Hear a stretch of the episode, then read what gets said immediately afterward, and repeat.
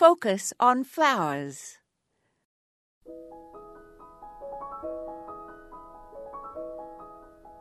Created between 1883 and 1926, Claude Monet's garden at Giverny is a resplendent place and a must see for gardeners.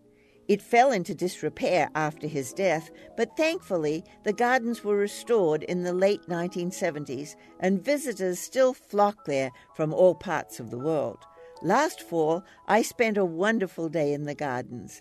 Our guide told us that Monet, unlike most of the other French Impressionists of his time, had an agent who connected him with Americans and who marketed his paintings so well in New York that Monet became wealthy. This enabled him to hire staff to work in his gardens. During his lifetime, Monet's two chief priorities were his painting and his flower gardens, and both were actually inseparable. His property encompassed about four and a half acres with a picturesque farmhouse and a walled orchard.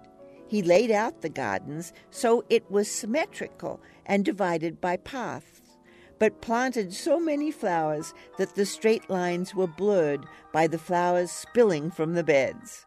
Later, he acquired more land across the road from the house for his water gardens and planted his famous water lilies, wisteria, azaleas, rhododendron, and bamboo, and constructed bridges from which visitors now view the plantings reflected in the pools. This is Moya Andrews, and today we focused on Giverny.